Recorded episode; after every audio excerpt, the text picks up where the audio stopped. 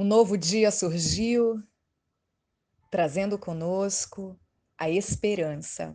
A esperança de fazer tudo diferente, porque o Senhor preparou para nós. Ele preparou para nós esse dia, minha querida. Alegre-se, alegre-se e recomece. Como andam suas palavras? Palavras jogadas ao vento, palavras duras, palavras amargas, palavras doces, ternas, bondosas. Como andam as suas palavras? Elas têm sido jogadas simplesmente ao vento? Olha o que está escrito em Jó, no capítulo 6, no versículo 26. Acaso pensais em reprovar as minhas palavras ditas por um desesperado ao vento. Eu quero dizer a você nesta manhã que no sofrimento, na dor e no desespero, as pessoas costumam dizer coisas que de outra forma jamais diriam. Elas retratam a realidade com traços mais sombrios do que retratarão amanhã quando o sol nascer. Elas cantam em notas baixas e falam como se essa fosse a única música. Elas só veem nuvens e falam como se não houvesse céu.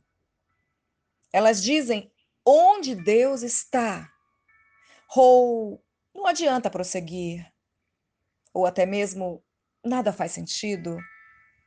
Ou não há esperança para mim. Ou se Deus fosse bom, isso não teria acontecido. Deus é injusto?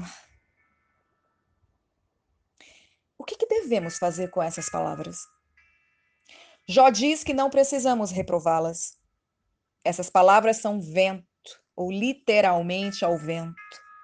Elas serão rapidamente levadas embora, é isso que significa. Haverá uma mudança nas circunstâncias e a pessoa desesperada despertará da noite escura e lamentará as palavras apressadas. Portanto, minha querida, a questão é: não gastemos o nosso tempo e energia reprovando tais palavras. Elas serão levadas ao vento de qualquer maneira. Não é necessário cortar as folhas no outono. Esse é um esforço desperdiçado, porque elas logo cairão por si mesmas quão rapidamente somos inclinadas a defender a Deus, ou às vezes a verdade diante de palavras que são apenas ao vento. Se tivéssemos discernimento, poderíamos diferenciar palavras com raízes e as palavras ditas ao vento. Há palavras com raízes em profundo erro e mal. Porém, nem todas as palavras desesperadas obtêm sua cor a partir de um coração obscurecido. Alguns estão coloridos principalmente pela dor e desespero. O que você ouve não é a coisa mais profunda no interior. Há algo real no interior de onde elas vêm. Mas isso é temporário, como uma infecção passageira.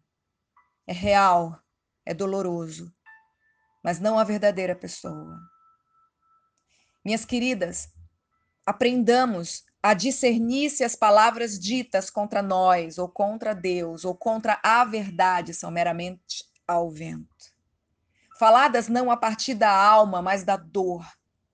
E se elas são vento, esperemos em silêncio e não as reprovemos. Não há necessidade.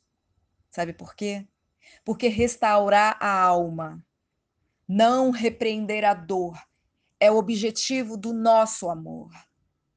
Apenas eu falo para você nesta manhã. Cuidado com as suas palavras. Apenas isso. Fique atenta. Deus abençoe a sua vida.